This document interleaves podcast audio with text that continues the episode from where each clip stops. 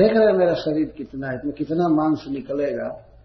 दुनिया के जितने भी गीध हैं, सियार हैं, मांसाहारी हैं, सब तृप्त हो जाएंगे। तो यदि आप हमारा वध कर देंगे तो दोनों तरफ फेस्टिवल होगा, मैं जाऊंगा भगवान के धाम में और इधर फेस्टिवल होगा, फीस्ट होगा, खूब जीव खाएंगे। भूत बलिम विधाया, मैं अपने देह के द्वारा जीवों को तृप्त करूंगा, खा खा करके तृप्त होंगे। दोनों तरफ काम होगा और आप बनेंगे स्वर्ग के राजा, तीनों काम हो गया। मैं आपका शत्रु हूं, चैन से नहीं रहने दूंगा जब तक जीवित रहूंगा। हो सकता है कि आप मेरा मस्तक काट दें। अथो हरे में कुलिसेन वीर, क्योंकि आप वीर हैं, आप भी बहुत बहुत युद्ध जीते हैं, 100 अश्वमेध यज्ञ किए हैं, तो ऐसे ही बहुत राजाओं को आपने जीता होगा। और इंद्र का पद संभालने के लिए, बचाने के लिए आपको बहुत बहुत असुरों से युद्ध करना पड़ता है। आप वीर हैं, बड़े बड़े शत्रुओं का आपने वध किया है। ऐसा नहीं कि आप कोई कमजोर व्यक्ति हैं, आप भी वीर हैं। पहले तो वृत्रासुर जी कहते हैं कि मैं त्रिशूल से तुम्हारे शरीर के टुकड़े टुकड़े करूंगा और तुम्हारे अनुगामियों की मस्तक को काट करके भूतों को भेज दूंगा, भूतनाथों को। सगण बहुत से भूतनाथ हैं, भैरव आदि, और उनके कुछ गण हैं, तो सब ऐसे मुंडमाल पहनते हैं। और तुरंत भाव बदला तो कहता अथवा हो सकता है कि आप ही मेरा मस्तक काट देंगे। ये संभव है क्योंकि आप वीर हैं, आप साधारण व्यक्ति नहीं है। तो हरता प्रमत्त ईश्वर जदिहादि बहुत फोर्स के साथ बलात् आप मेरा मस्तक काट लेंगे तो मैं मनस्वी नाम पाद रज पर पद से मनस्वियों के चरण रज को प्राप्त करूंगा। अर्थात भक्तों को धीर कहा गया है। धीर जो संसार के भोगों से विचलित नहीं होते हैं, भगवान में मन को रखते हैं, जैसे श्री नारद जी आदि। तो नारद जी का चरण रज प्राप्त करने का मतलब जहां नारद जी रहते हैं, भगवान की सेवा में रहते हैं, तो मैं भगवान के धाम में जाऊंगा, मुझे भागवतों का संग प्राप्त होगा। श्रील प्रभुपाद जी कहते हैं कि तादेव चरण से भी भक्त सनेवास तार पद धूलि मोर पंचग्रास, तासो बार पद धूलि मोर पंचग्रास। नरोत्तम दास ठाकुर कहते हैं कि हमारी यही अभिलाषा है कि भक्तों के साथ मेरा संग हो। वृत्रासुर जी इस बात से बहुत दुखी थे कि उनका संग केवल असुरों के साथ हो रहा था। उनके साथ सारे असुर सैनिक थे और सब भगवत विरोधी थे, देवताओं के विरोधी, भगवान के विरोधी। और दुर्भाग्य से इनको आज जन्म लेना पड़ा ऐसे समाज में, और राक्षसों के साथ, दैत्यों के साथ रहना पड़ रहा है। इस बात से बहुत दुखी थे, इसलिए कह रहे हैं कि यदि आप हमारा वध कर देंगे तो मैं भक्तों के समाज में जाऊंगा, भगवान की सेवा में जाऊंगा, और इधर अब तक मेरा शरीर बचा हुआ है तो संसार को कोई फायदा है नहीं। मैं उधर चला जाऊंगा, देह गिरेगा। तो ये तो कई साल तक यहाँ के जीव भोजन करते रहेंगे, मेरे शरीर को खाते रहेंगे। इतना बड़ा है, इतना स्टॉक है कि इधर भी फेस्टिवल चलता रहेगा जीवों का, और मैं जाऊंगा भगवान के धाम में। हो सकता है, लेकिन भगवान इंद्र तो ठिठके हुए थे, वे वज्र चला नहीं रहे थे। यह कह करके तो वृत्रासुर जी कहते हैं, सुरेश कस्मान नहीं नो सी वज्रम पुरा स्थिते वैरिणि मय्यमोघम मा संशयिष्ठा न गदेव वज्रम स्या निष्फलम कृपणार्थे वयांचा। हे सुरेश, हे देवताओं के ईश्वर, हे देवताओं में श्रेष्ठ, कस्मा न हिनोसि वज्रम, आप वज्र का प्रहार मुझ पर क्यों नहीं कर रहे हैं? आप क्यों नहीं वज्र मार रहे हैं मुझे? पुरस्थित है वैरिणी मय मोहम, आपके वज्र का निर्माण किस लिए हुआ है? आपको पता है ना, ये वज्र आपके हाथ में हो किस दिन के लिए है, किसके लिए बनाया गया है? वैरिणी, मैं आपका वैरी हूं। मैं कितना बड़ा आपका नुकसान किया। अभी हाथी को मार दिया था ना, चाहता तो मैं आपके मस्तक पर भी मार सकता था। तो मैं आपका वैरी हूं, मैं शत्रु हूं और पुरस्थित और आपके सामने हूं। जिसके लिए वज्र बनाया गया है वह शत्रु आपके सामने है। और ऐसा नहीं कि स्वभाव बदल गया है, मैं आपका अभी भी दुश्मन हूं, अभी भी आपका शत्रु हूं। आप मुझे मारिए नहीं तो मैं आपको मार करके रहूंगा। इस तरह से बोलते हैं। सुरेश कसमा न हिनो से वज्र, और किस कारण से वज्र नहीं चला रहे, क्या सोच रहे हैं? पुरस्थित वैरिणी मई अमोघम, आपका वज्र अमोघ है, मैं आपका प्रसिद्ध शत्रु आपके सामने हूं बिल्कुल, आप क्यों नहीं चला रहे हैं? तो इंद्र मानो ये कह सकते हैं कि नहीं, ये गदा की तरह ही विफल हो जाएगा। तो इंद्र ने कह दिया कि तुम्हारे वचन में मैं कपट देख रहा हूं। जैसे मैं गदा चलाया और गदा को पकड़ करके तुमने मुझ पर चला दिया, तो तुम सोचते हो कि वज्र चलावे और वज्र पकड़कर हम पर चलावे, तो मैं नहीं चलाऊंगा। तो वृत्रासुर जी कहते हैं अमोघ, हम आपका वज्र अमोघ है, जिस पर चलाया जाएगा उसका वध कर ही देगा, ये व्यर्थ नहीं हो सकता। तो भगवान इंद्र ने कहा गदा तो अभी अभी व्यर्थ हो गई, मैंने गदा चलाया, उस गदा को आपने मेरे हाथी पर मारा। तो इस तरह से वज्र चला देंगे तो मेरा तो सर्वनाश हो जाएगा। तो ये कहते हैं नहीं, मां संशयिष्ठा गदेव वज्र स्या निष्फलम कृपणार्थे वयान से। आप संशय मत कीजिए, आप डाउट मत कीजिए कि आपका वज्र विफल हो जाएगा। गदेव गदाई, जैसे गदा आपकी विफल हो गई वैसे वज्र विफल हो जाएगा, ऐसी शंका मत कीजिए।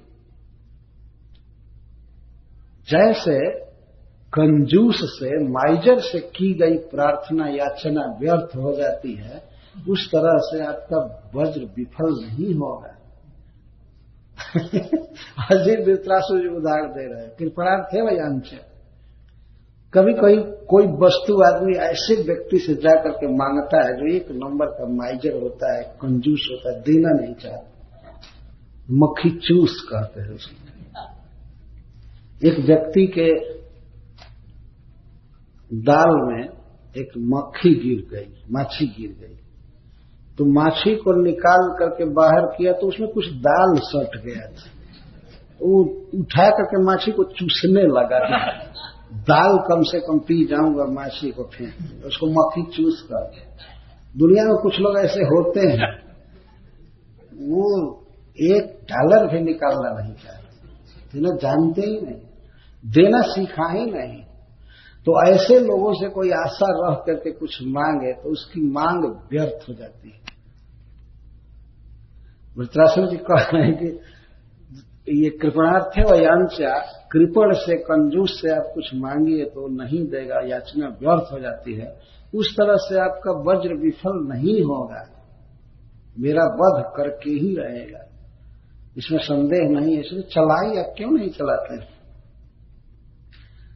सुरेश कसमन नहीं ने सुवज्र, क्या कारण है, क्यों नहीं आप चला रहे हैं? इतनी बड़ी तैयारी करके आए, मैं तो युद्ध करने आपसे गया नहीं, आप देवताओं का पलटन लेकर के दौड़े हुए आए हैं।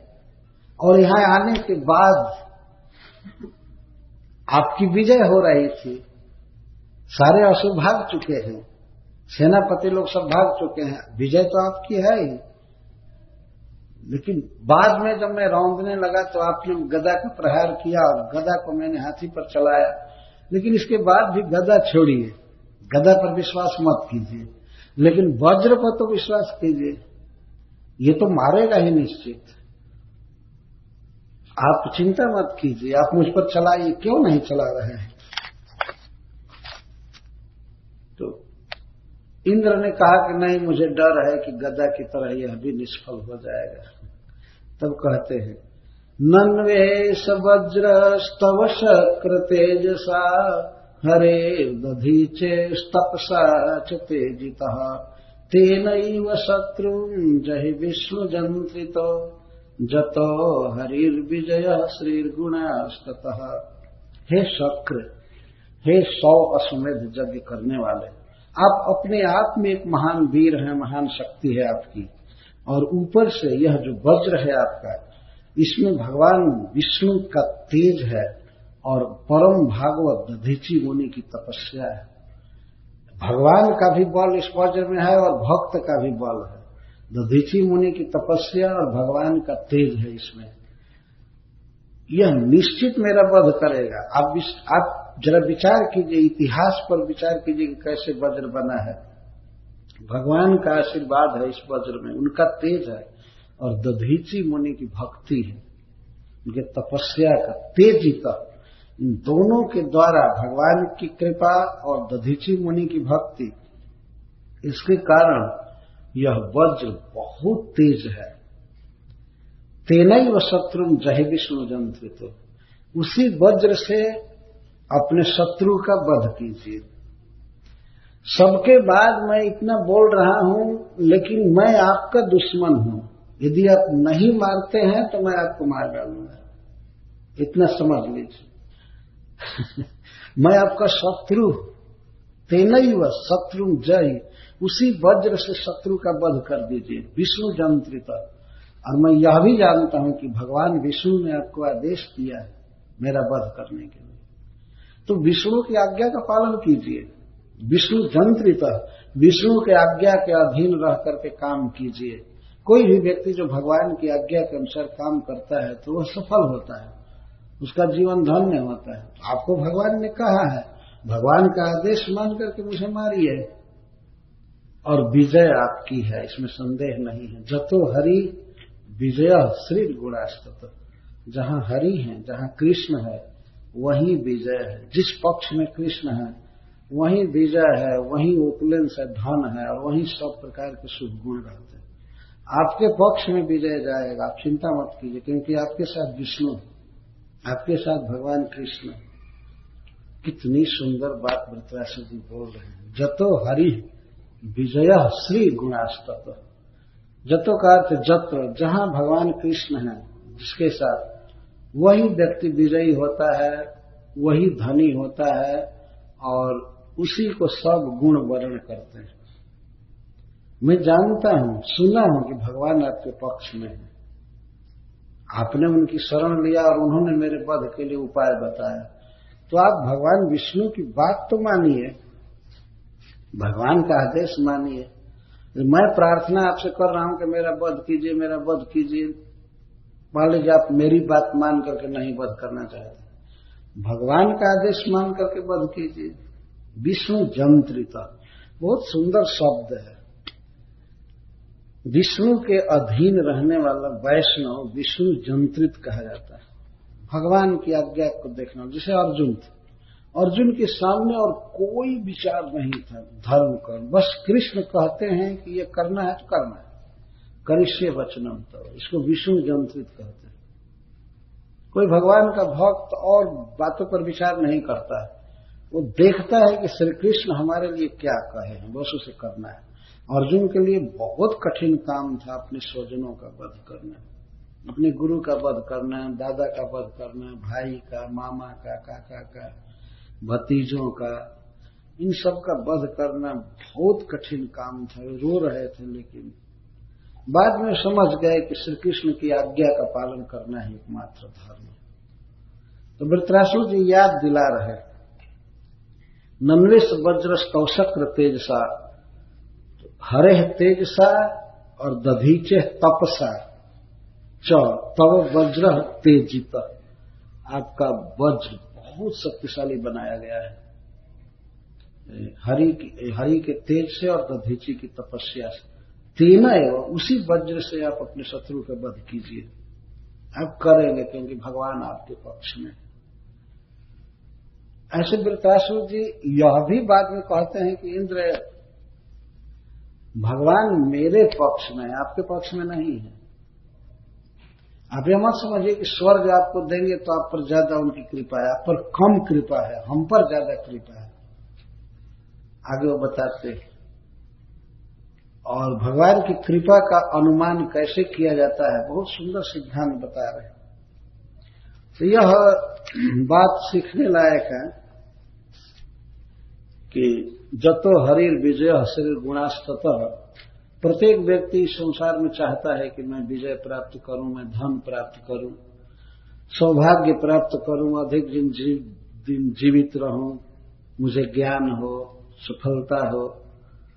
तो उसे चाहिए कि वह कृष्ण का वर्ण करे, कृष्ण को स्वीकार करे। इस बात को संजय जी भी कहे गीता में। गीता सुनाने के बाद संजय कहते हैं, जत्र जोगेश्वर कृष्णो जत्र पार्थो धनुर्धर तत्र श्री विजयो भूतिर ध्रुवानी तिर्मतिर्मम। धृतराष्ट्र महाराज ने पूछा शुरू में कि हमारे पुत्र और पांडु के पुत्रों ने कुरुक्षेत्र में जुट कर क्या क्या किया।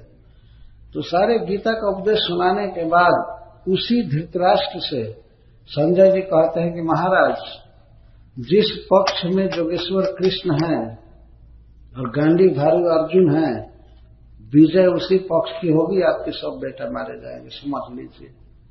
अभी भी फोन करके युद्ध रोक दीजिए। जत्र जोगेश्वर कृष्ण जत्र पार्थो धनुर्धर, ये धृतराष्ट्र से वचन कहा जा रहा है। और 10 दिन युद्ध बीत चुका था। भीष्म पितामह गिरे थे, इसके बाद ये सुन करके धृतराष्ट्र महाराज हाय हाय करते रहे बहुत देर तक। इसके बाद वे पूछते हैं, आप शुरू से कहो, धर्म क्षेत्रे कुरुक्षेत्रे समवेता युद्धव माम कह पांडवाश्चैव किम कुर्वत संजय। ठीक से अब बिगनिंग से चालू करो, जुट कर क्या क्या किए। कुछ देर रोने के बाद तब फिर पूछ रहे। तो गीता कहते कहते उपदेश भगवान का समाप्त हुआ। तो संजय अपना कमेंट दे रहे हैं कि जहां पर जोगेश्वर कृष्ण है, अर्थात जिस पार्टी में, पांडवों की पार्टी में जोगेश्वर कृष्ण है और गांडी धनुष धारण करने वाले अर्जुन है, तत्र श्री विजयो भूतिर ध्रुवा नीतिर्मतिर्मम। महाराज वही विजय है, वही नीति है, धर्म है, सब कुछ वही है, वे लोग जीतेंगे। बेकार आपके लड़के लड़ रहे हैं। आज जैसे भीष्म पितामह के गिरने का आपने समाचार सुना, एक दिन आपको सुनना पड़ेगा कान में ये तीखा समाचार कि आपके 100 बेटा मारे गए। उस दिन क्या होगा। और प्रतिदिन संजय रिपोर्ट देते थे, वर्णन करते समय कहते थे, आज भीम ने आपके इतने पुत्रों को मार दिया, 100 पुत्रों का वध भीम ने किया था, उन्होंने प्रतिज्ञा किया था। तो रिपोर्ट पढ़ा जाता था, तो रिपोर्ट देते थे, आज इतने लोग मारे गए, आज इतने लोग मारे गए, आज इतने लोग मारे। आह करके वो रोने लगते थे धृतराष्ट्र। फिर कहते थे, आगे कहो क्या हुआ, ये कहो क्या। ऐसा श्रोता कोई देखा नहीं और समझता कुछ नहीं। संजय बीच बीच में धमकी भी देते थे, महाराज कुछ भी नहीं बचेगा, विनाश हो जाएगा निश्चित। लेकिन धृतराष्ट्र महाराज कहते थे, कृष्ण की जो भी इच्छा हो लेकिन सुनाओ क्या हुआ। जो होना होगा, वो तो पृथ्वी का भार दूर करने के लिए भगवान अवतार लिए हैं, मैं जानता हूं। धृतराष्ट्र महाराज यहां तक कहते। और कभी कभी बीच में भगवान कृष्ण को नमस्कार करते थे हस्तिनापुर से। तो मैं जानता हूं पृथ्वी का भार दूर करने के लिए अवतार लिए हुए हैं, और इन लोगों का वध होगा ही। जो लोग अधार्मिक हैं, बदमाश हैं, वो सब मारे जाएंगे। ऐसे वो कहते थे। श्रीमद् भागवत में स्पष्ट कह रहे हैं, जब अक्रूर जी उनको समझा रहे थे तो वो कहते हैं, जो कुछ भी हो भगवान की जो इच्छा होगी होगी, पुत्रों के प्रति मेरे मन में जो स्नेह है वो जा नहीं रहा। और दुर्योधन तो साफ भगवान से ही कह दिया था कि जाना में धर्मम नचमे प्रवृत्ति, जाना में धर्मम नचमे निवृत्ति। हे कृष्ण, मैं जानता हूं कि धर्म क्या है, लेकिन उसमें मेरी रुचि नहीं है, उसमें मेरा इंटरेस्ट नहीं। और अधर्म क्या है ये भी मैं जानता हूं, लेकिन उससे मेरा मन हटता ही नहीं। उस साथ कहा कि हृदय में कोई है, वो हमको चला रहा है। वास्तव में धृतराष्ट्र महाराज और दुर्योधन ये भगवान के अपने खास पार्टी के आदमी थे। आए थे, यह नाटक कर रहे थे, लीला कर रहे थे।